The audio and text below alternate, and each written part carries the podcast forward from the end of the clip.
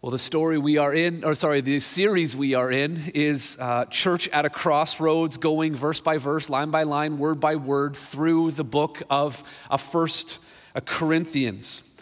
And uh, we, we, find ourselves at, uh, at a crossroads. This church building literally is at a crossroads where 407 and 40. I know we're sort of at a dead end here on 10th line, but where 407 and 401 meet, where uh, Brampton and Mississauga and Milton and just about Georgetown all across uh, one another, they all meet sort of at this intersection here. You might have noticed as you were driving, no matter where you were coming from, you might have noticed that we've recently painted the cross uh, at the very uh, front of our building that faces the 401 and the 407. That when we moved into the building, we learned that the, the cross, it, it only had sort of a prep coat, only sort of one layer of primer on it when the building was first uh, built. And so we, we uh, hired a, a, crew to come and to, and to paint the cross. And so it's been updated. Hopefully, this is going to last for 15 or 20 years. And uh, so we're thankful to, uh, to have the cross sort of, uh, sort of updated in, that, in that way. Have you ever taken a minute to just to really think like why would we want a cross on the front of our building D.A. Carson points out, like, you don't see many buildings that have, you know, electric chairs up, uh, you know, up on the ceiling. You don't see structures built to, sort of in honor of the atomic bomb or, or a, a lethal injection needle. You, you don't see these, these tools for destruction being put on display, and yet Christians everywhere point to the cross and, and when we point to the cross, we, we, we tell the world, our God was nailed up there. He was, he was stripped down. He was, he was whipped, he was tortured, he was mocked, and then they nailed his hands to the pieces of wood. And then they let him hang there for hours on end until eventually he suffocated to death and died. That, that ever, you, from church to church, you see Christians pointing people, look there, look there. That's what our God went through. That's what happened to our Savior. The world looks at that as uh, the passage that Nora read, the world looks at that and says, that's foolishness, that's, that's folly.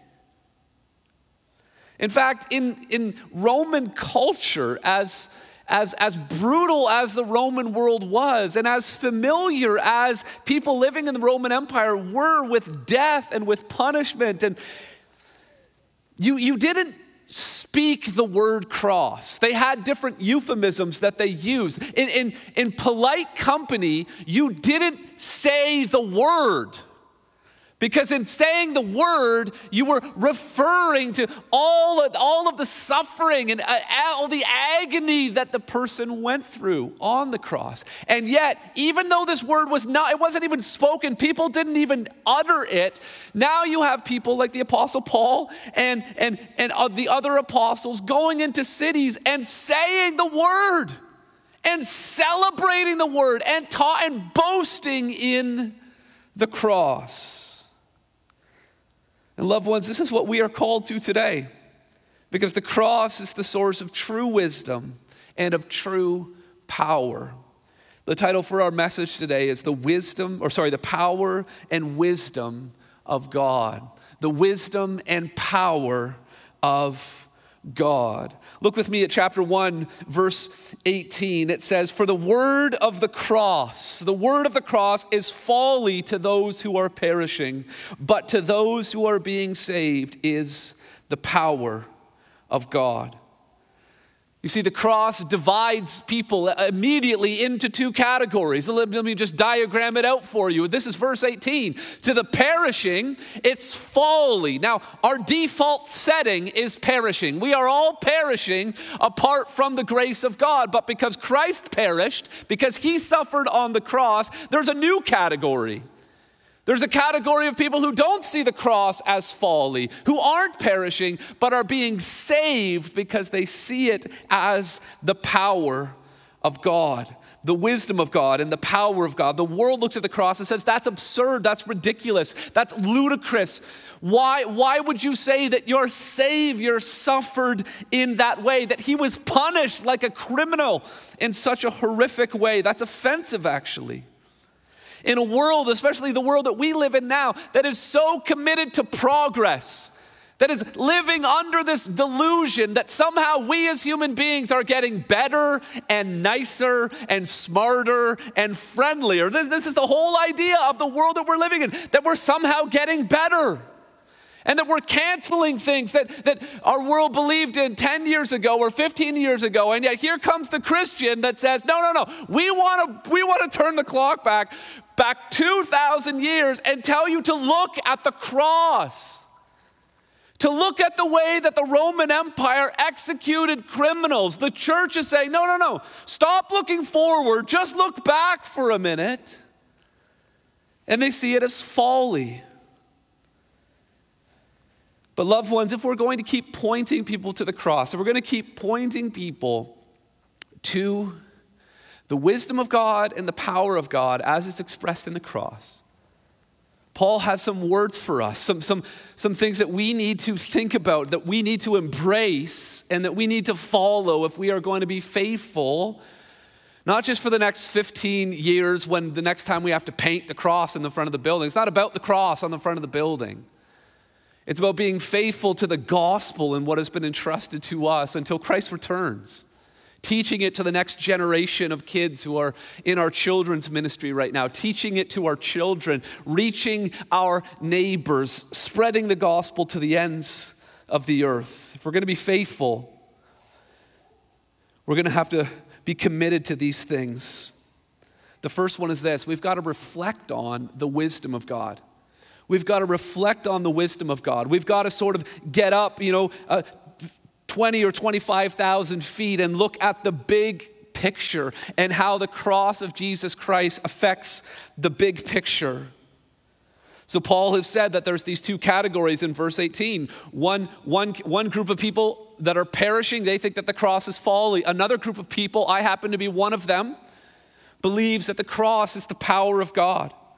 Then he says in verse 19, For it is written, I'll destroy the wisdom of the wise, and the discernment of the discerning I will thwart. He says, It's written. Where is it written? He's quoting Isaiah chapter 29. Let me show you uh, the, the text from Isaiah down here in the bold. The wisdom of the wise men shall perish, and the discernment of their discerning shall be hidden.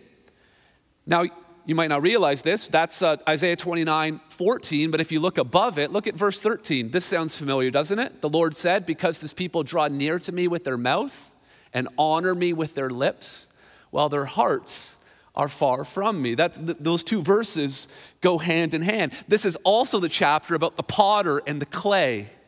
It's all here in Isaiah chapter 29. And God is trying to communicate to the people I know your hearts. You can say what you want to say, but I know your heart. And he says, You have all of these wise plans, but you got to understand, I'm the potter. You're just the clay. And the immediate context here is that the nation of Judah is about to get invaded by the Assyrian army. They've already blown through the northern tribes like a buzz saw, and they're headed towards Jerusalem. And God says, Yes, they're, they're gonna surround you. Yes, they're gonna have the city completely surrounded. But God says, I'm gonna come through. And the wise men whose lips wanted to honor God. Yes, God, we believe you, but their hearts were far from Him. We're saying, no, we need reinforcements. Let's call on Egypt to come and help us. That plan backfired. And the wisdom of the wise came to nothing. The discernment of the, of the discerning was ruined. The city did end up getting surrounded. The Egyptians didn't help. But many of us know the story. When, when, when Hezekiah found himself surrounded by the Assyrian army, in one night, God took care of that army. He did something that was completely unexpected. There was no amount of planning or ingenuity on part of the human beings, it was all God. And so Paul here references that story right here to say the cross, no one saw it coming. No, no one could anticipate that this was what was going to take place. And yet, God, in His wisdom, thwarted all of the wisdom of this world. So then Paul lays out the challenge, verse 20. Where, where is the one who was wise? Where is the scribe? Where's the debater of this age? Who saw this coming? Who was able to predict that God was going to work in this way? Has not God made foolish the wisdom of the world? For since in the wisdom of God, the world did not know God through wisdom. Don't miss that. In the wisdom of God, the world did not know God through wisdom. In God's infinite wisdom, in His plan, this is why we have to reflect on the wisdom of God. He did not make it so that if you're smart enough, if you think about it long enough, if you have enough intelligence, then you'll be able to figure out a way to be right with God. God, in His wisdom, said it's not by human wisdom that people can know God. It's not something that we can achieve. We, we can't work it out ourselves. We are, in fact, helpless and hopeless but it's all because of God and His wisdom. Going on in verse 1, it says, It pleased God through the folly of what we preach to save those who believe. It, it, it's pleasing to God for me to get up Sunday after Sunday and point people to the cross, to you to, to, to tell your, your, your children and your teenagers and your young adult kids and your neighbors, regardless if they think it's folly, regardless if they ignore, God is pleased that in, the, in what seems like folly, to save those who believe. This is the wisdom of God.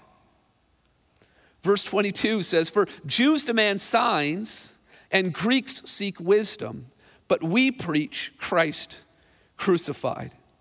The Jewish people, they, they demanded signs. They did this when Jesus was walking uh, on the earth. Let me show you. Matthew chapter 12. We're familiar with this. Some of the scribes and Pharisees answered him, saying, Teacher, we wish to see a sign from you. I mean, he had already fed thousands of people. He's walking on water. He's healing the sick.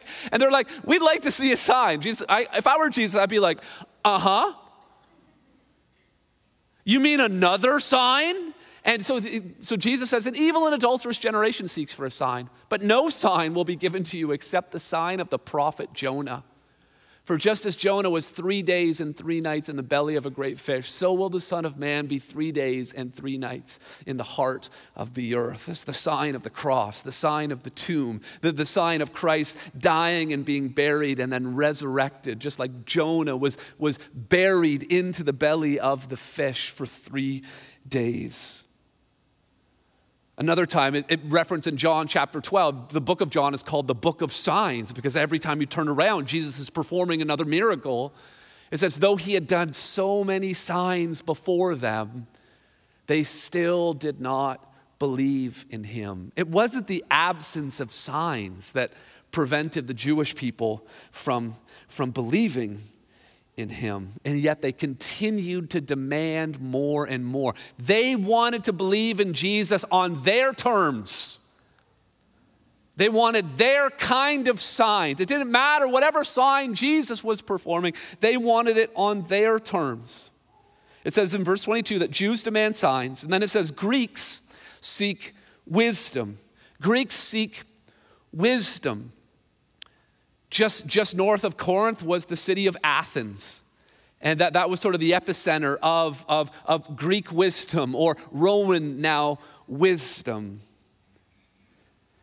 And whether they were Stoics or whether they followed Plato or Aristotle, whatever they were, whatever system they were committed to, it wasn't that they were just trying to find the most wise way and they just didn't think Jesus' way was wise enough. The problem with the Greeks is they already had their system. The Stoics had their system. There was an Aristotelian system, there was a Platonic system. Everything fit together. And what they were doing is they were looking at their system and then they looked at the cross and they said, that doesn't fit with our system. it doesn't work with our worldview, so we reject, we call it like it's not wise. But the problem is, it just doesn't fit with what we've already decided the world is about. So Jews seek signs, Greeks seek wisdom. Same thing today. We, how many people of you would, how many conversations have you been in with a neighbor or with a coworker and they just say, if God could just show me a sign, right? And you're just like, uh huh. Right? The fact that you're taking oxygen into your lungs right now, the, the, the fact that, that the, the historicity, the, the historical validity of Jesus and the, and, the, and the resurrection is so rock solid. Have you taken three minutes? To even investigate the claims? What kind of a sign are you looking for? And what would you, if the sign came, does that mean that you would be fully on board? Because if, if God does his part and give you the sign that you're demanding, are you willing to be all in and do your part? The truth is, people just use signs as a, as a way of delaying, of putting off the decision well, I just, I, I need more proof. I need more evidence. Some people are like the Jewish people in Paul's day, demanding signs. Other people are like the Greeks, demanding wisdom or seeking wisdom. We already have our minds made up. Here's the box of how the world works. And whether, whether it's, a, whether it's total and complete faith in science so that science becomes a religion. And so, unless I can figure out how the Bible can fit into my box of science, then I'm not going to believe it. Or my system, my political system of, of, of, of capitalism or socialism or, or the dynamics of power and oppression, unless I can get the cross to fit in my system, then I won't, I won't accept it. Some seek for signs, some seek for wisdom. You see, the issue here, though, is we have people evaluating God rather than recognizing that it's God who's evaluating us. Our, whole, it was true in Paul's day, it's so true in our day. We have people trying to see if, if God and Christianity and Jesus are good enough for me. Do they meet my standards for me to be able to follow him? That's not how it works. C.S. Lewis describes this as, as God in the dock, not like a Muskoka dock, but in, in, uh, in, the, in the UK, you have the judge who sits on a bench, and then the, the accused, the person who, who is on trial, they sit in a place called the dock. And, and and C.S. Lewis said, We have it all backwards. God's supposed to be on the bench, and we're supposed to be in the dock. We're the ones who are guilty. We're the ones who are on trial, and yet we've flipped it all around. We've put ourselves in the bench. We're acting as judge, and we're treating God like he's on trial. The whole thing is backwards and upside down. Jewish Gentile alike, whether they're seeking signs or seeking wisdom, they're seeking to follow God on their own terms. Verse 23 says, But we preach Christ crucified. Paul says, Take it or leave it. We focus on the message of the cross. We're not going to follow you down all these demands for signs. We're not going to try to, to, to conform our message to fit into your system or worldview of thinking. No, we preach Christ crucified. He says, a stumbling block to Jews and folly to Gentiles. A stumbling block to Jews. Why is it a stumbling block? Because the word Christ and the word crucified don't go together in the Jewish mindset. They were anticipating a Messiah. That's what Christ means a Messiah, this warrior hero who was going to rescue the people through military deliverance. He was, he was going to put the enemies to death. He wasn't going to die, and then to die a, on a cross, it was a stumbling block. Here's why. They, they, they read passages in the Old Testament like Deuteronomy chapter uh, 21 that says, If a man has committed a crime punishable by death and is put to death, and you hang him on a tree, his body shall not remain all night on the tree, but you shall bury him the same day, for a hanged man is cursed by God. This is why they were in such a hurry in the, uh, in the gospel narratives to make sure Jesus gets underground. It gets underground quickly because they, they understood that he was hanging there. It wasn't on a tree, but it was on a cross. Crucifixion wasn't invented when Deuteronomy was written, but they were applying the principle, saying, We got to get Jesus buried because this guy is cursed. And we don't want his curse to spread throughout the land. So, how can you have a cursed Messiah? How can you have a crucified Messiah?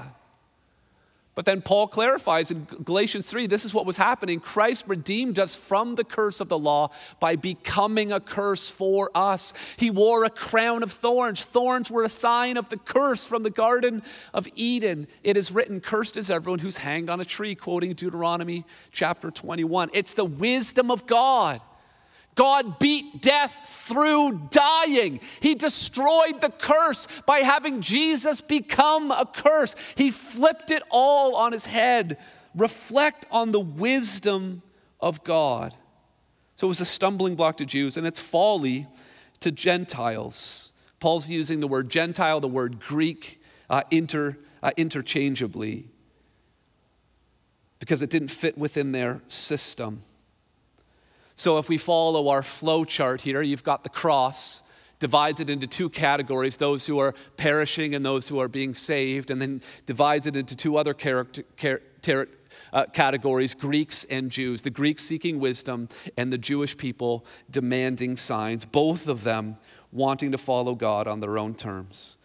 So you either believe and you're saved, or you're offended by the cross, like Jewish people, or you are, or you are, you ridicule the cross like, like the Gentiles or the Greeks.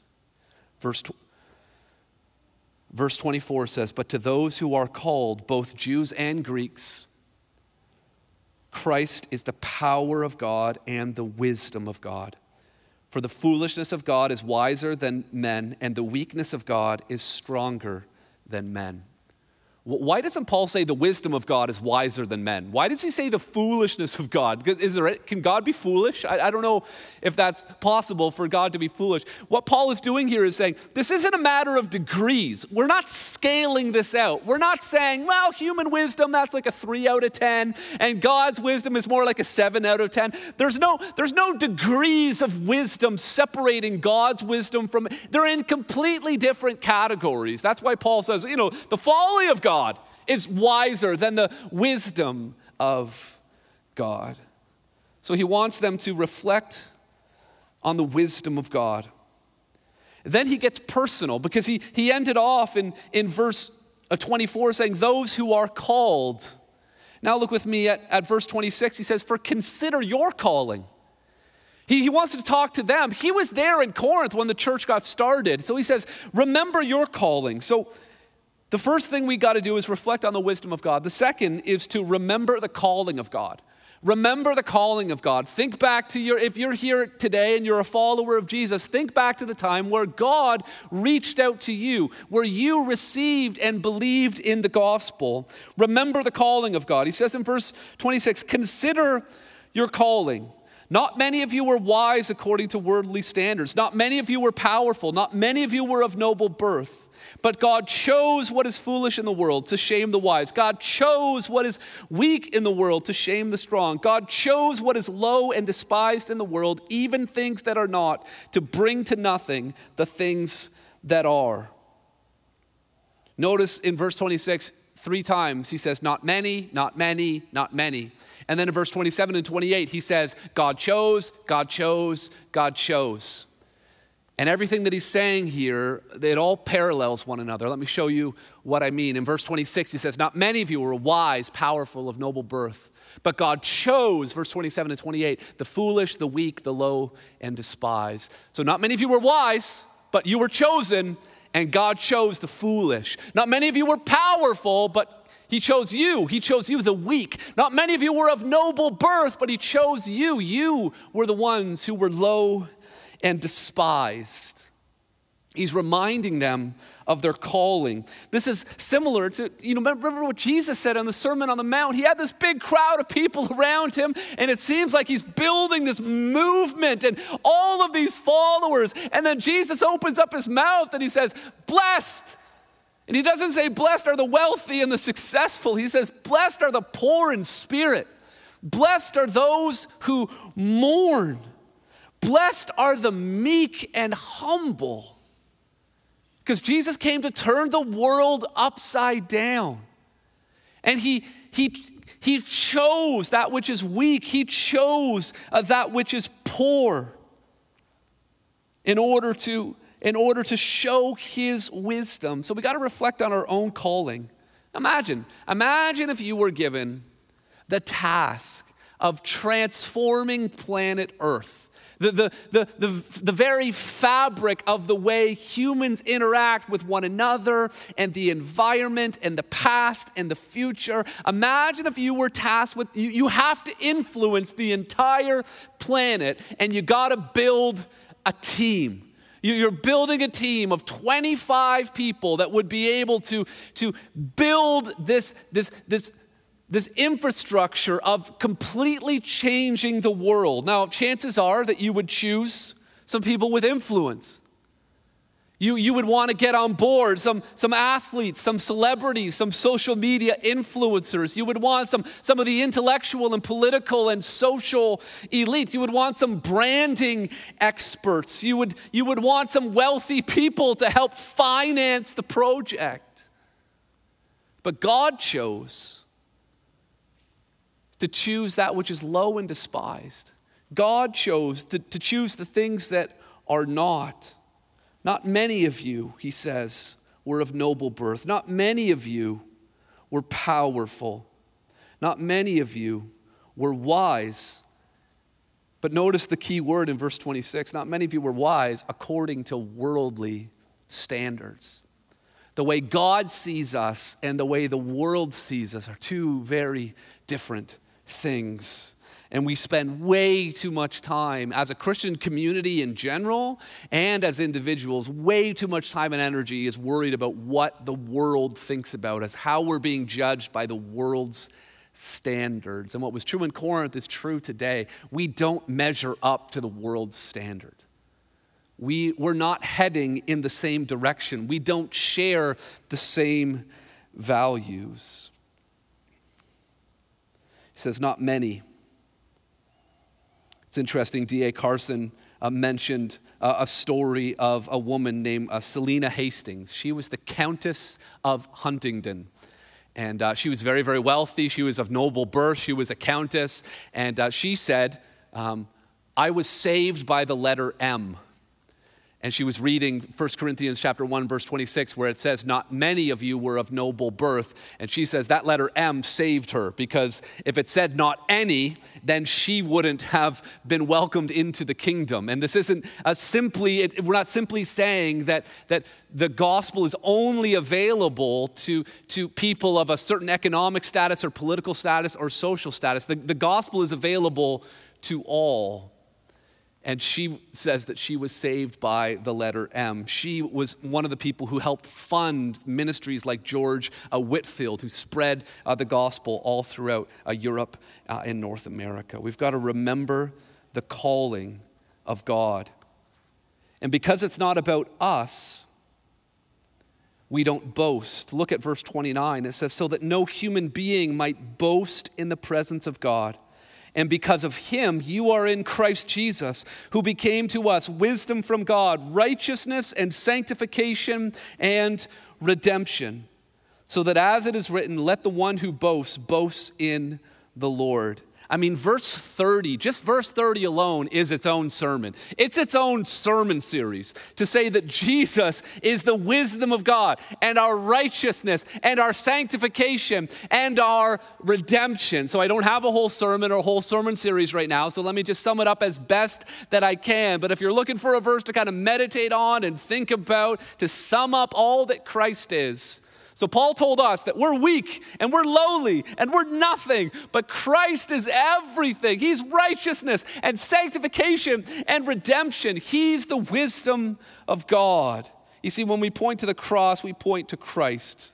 We remember that it's not what we did, it's not about our achieving, it's about our receiving what Christ has done for us.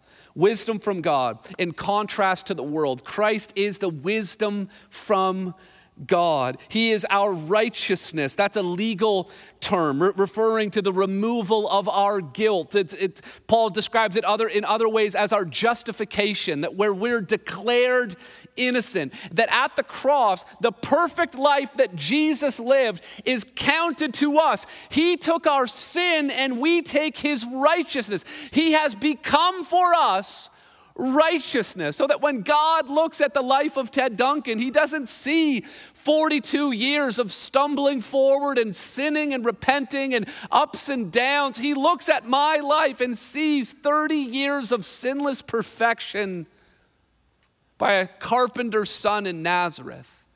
That's what God's, I, I, now have the righteousness of Christ. When God looks at me, He looks at me as though I lived the life that Jesus lived. That's what the cross does for us. It accomplishes righteousness. And you can have that righteousness here today. If you don't yet know Jesus Christ, you can have your slate wiped clean and you can be declared righteousness. It's, you've, you have not done too much, it hasn't been too long, you haven't wandered too far. You can have the righteousness of God. And then sanctification. Oftentimes, we think about sanctification in terms of a process, progressive sanctification, becoming more holy. But when Paul is using this term here, he's using it not progressively, but positionally. The idea of being set apart and devoted to and belonging to. Belonging to God, being welcomed into his family, being declared holy. God didn't just want to make us innocent and righteous, He wanted to make us His. And so we, he, we, are, we have sanctification in Christ, belonging to God, and then redemption, which, which is the term used in the book of Exodus, the, the freeing of people from slavery. So many things enslave us. Fear enslaves us, lust enslaves us, addictions enslave us, and we have freedom not through our hard work or our wisdom in Christ, verse 30 tells us. Therefore, verse 31 says, As it is, let the one who boasts boast in the Lord. Paul here is quoting Jeremiah 9, verse 23. Think about everything we've studied so far and look how this verse fits so perfectly. Thus says the Lord Let not the wise man boast in his wisdom, let not the mighty man boast in his might, let not the rich man boast in his riches, but let him who boasts boast in this that he understands and knows me that I am the Lord who practices steadfast love, justice, and righteousness in the earth. For in these things I delight, declares the Lord. Not many of you were of noble birth. Don't let the rich man boast in his riches. Not many of you were strong, but God chose the wise. Let not the strong man boast in his strength. Not many of you were wise according to worldly standards. Let not the wise man boast in his wisdom, but boast in this that he understands and knows me. See, when we point people to the cross and when we stay centered on the cross, as we reflect on our calling, the calling of God, it reminds us time and time, it cuts us down to size. It reminds us of who we are and who God is and what He has accomplished for us. So, loved ones, We've got to keep the cross at the center. We've got to reflect on the wisdom of God. We've got to remember the calling of God. And then lastly, we've got to rely on the power of God. We've got to rely on the power of God. This is the text that Jameson read during our, our congregational singing during our worship time. Paul says, And I, when I came to you, brothers, did not come proclaiming to you the testimony of God with lofty speech or wisdom. Paul didn't come like the other Corinthian uh, speakers, the other wise philosophers of the age. He didn't come with eloquent wisdom. He didn't come with the aim to impress people. He didn't come with the, uh, with the aim to entertain people. He just came to talk about the cross. He says in verse 2 I decided to know nothing among you except Jesus Christ and Him crucified. Now, this may sound a little bit ridiculous, like if you were to read it at face, va- face value. I decided to know nothing among you. Hey, uh, hey, Paul, uh, what do you want to have for lunch today? I don't know.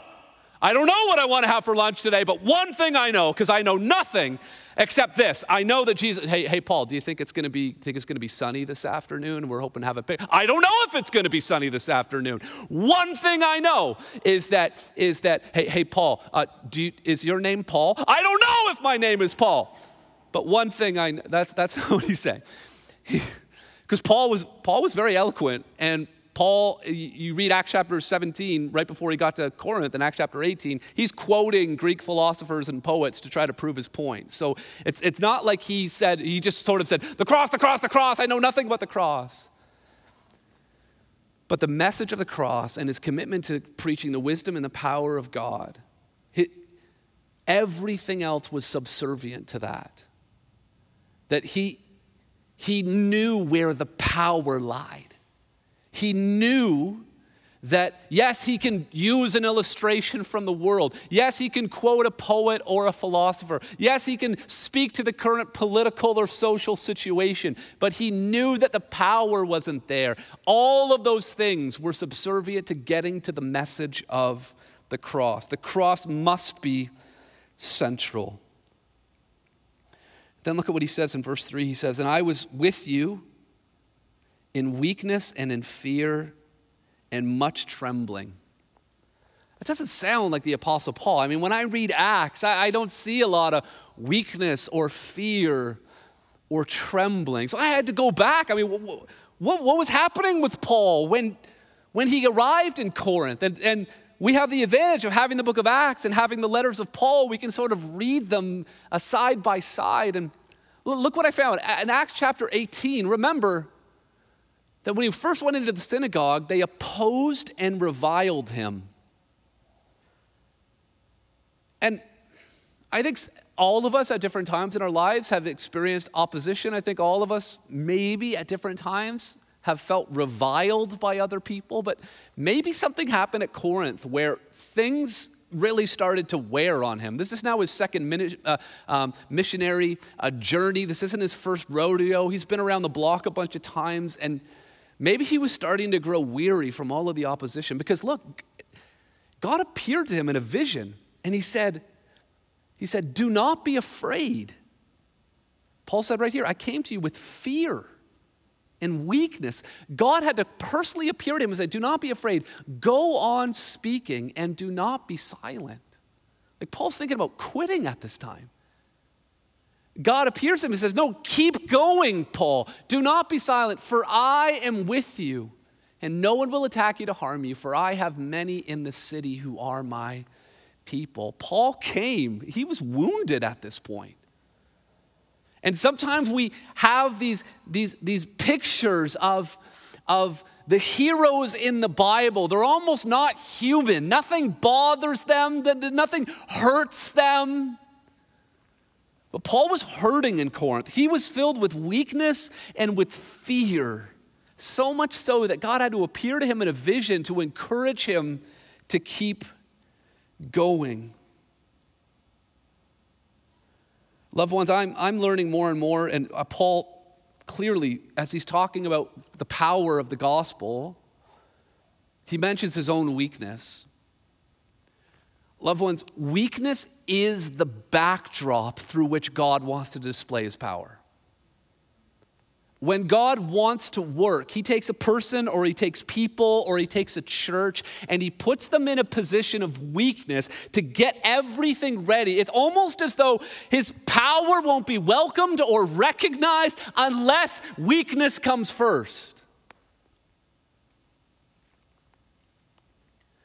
And I, I just got to say, uh, just I'll just I'll be the first to admit it. I really don't like weakness. Like really.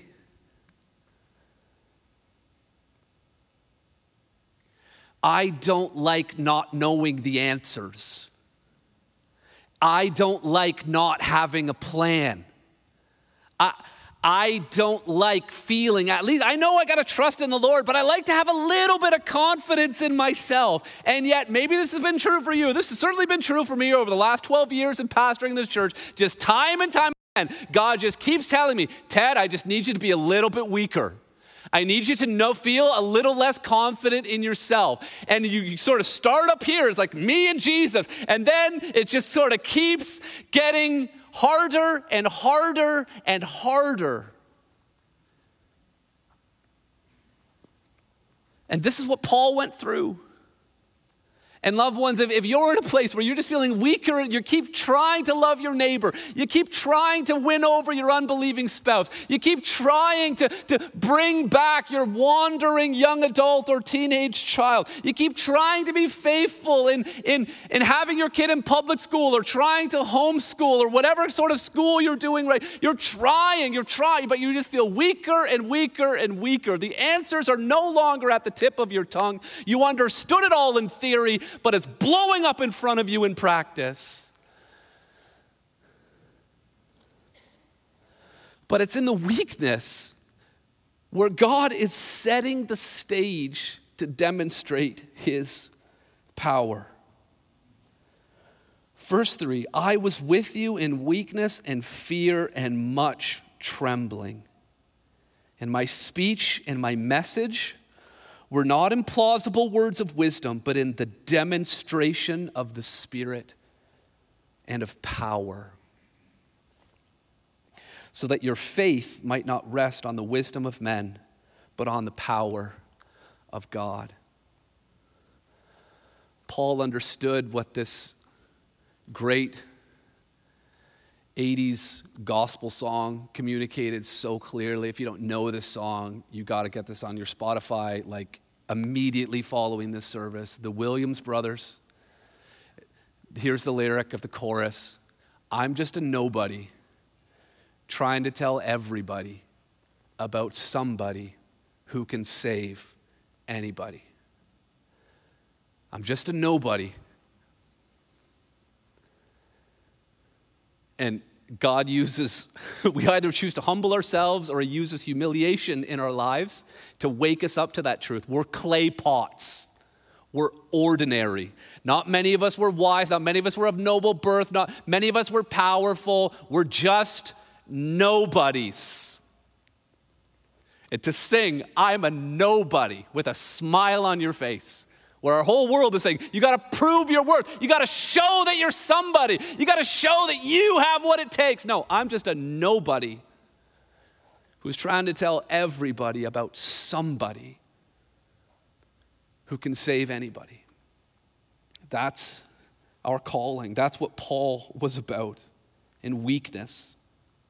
He says that his speech, his message in verse 4 was not with plausible words of wisdom, but the demonstration of spirit and power. Now, some people read this verse to think that he's talking about miracles, that he demonstrated the Spirit's power with miracles, but he doesn't mention miracles. He's only talking about his message.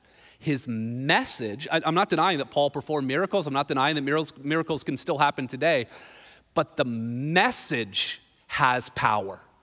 That's what he's been saying all of this time that pointing people to the cross has power. That there is power simply in the message. The Spirit demonstrates power when we simply stick to the message, when we stay on script. And the result, then, Paul says, so that your faith might not rest in the wisdom of men. Paul says, don't rest your wisdom in me, but rest your wisdom in the power of God, the power of the cross. Loved ones, if someone sees our neatly painted cross on the 401 and chooses to come inside here, and if they see greeters and ushers that are really friendly and a Hope Kids ministry that's loving on children, and if they hear the music and they hear the preaching, loved ones, if they, if they walk away from here and say, What a great church, we fail. If someone walks out of here on a Sunday morning and they say, Whoa, what a, what a great preacher, I, I failed. Loved ones, because the power of the cross and the necessity of preaching the cross, the power and the wisdom of God necessitates that people do not walk out of here and say, What a great church, or, or what a great preacher, but they walk away from here and they say, What a great Savior. The power of God met me here. Loved ones, that's what we're going after. This is where the power lies. This is where true wisdom is found. Let's pray together. Our Heavenly Father, we thank you for the power of your word. We thank you for the power of your Holy Spirit. Lord, we're trusting that your Spirit is working even uh, among us right now, Lord. God, forgive us for the times where we try to be wise according to worldly standards. Forgive us for the times where we think that we need to be slick in our presentations. God, forgive us for our deluded pursuit of relevance. God, help us to resolve to know nothing but the cross. And God, help us in this moment right now as, as we uh, respond as a church family, as we lift up our voices, as, as we reflect on your wisdom and remember our own personal calling and how you met us and chose us. And as we, as we come and, and resolve to rely on your strength and not on our own, Lord, I pray. I pray that you would meet with us in power as we zero in on the wisdom and the power of God and the power of the cross. Lord, we love you and thank you in Jesus' name. Amen.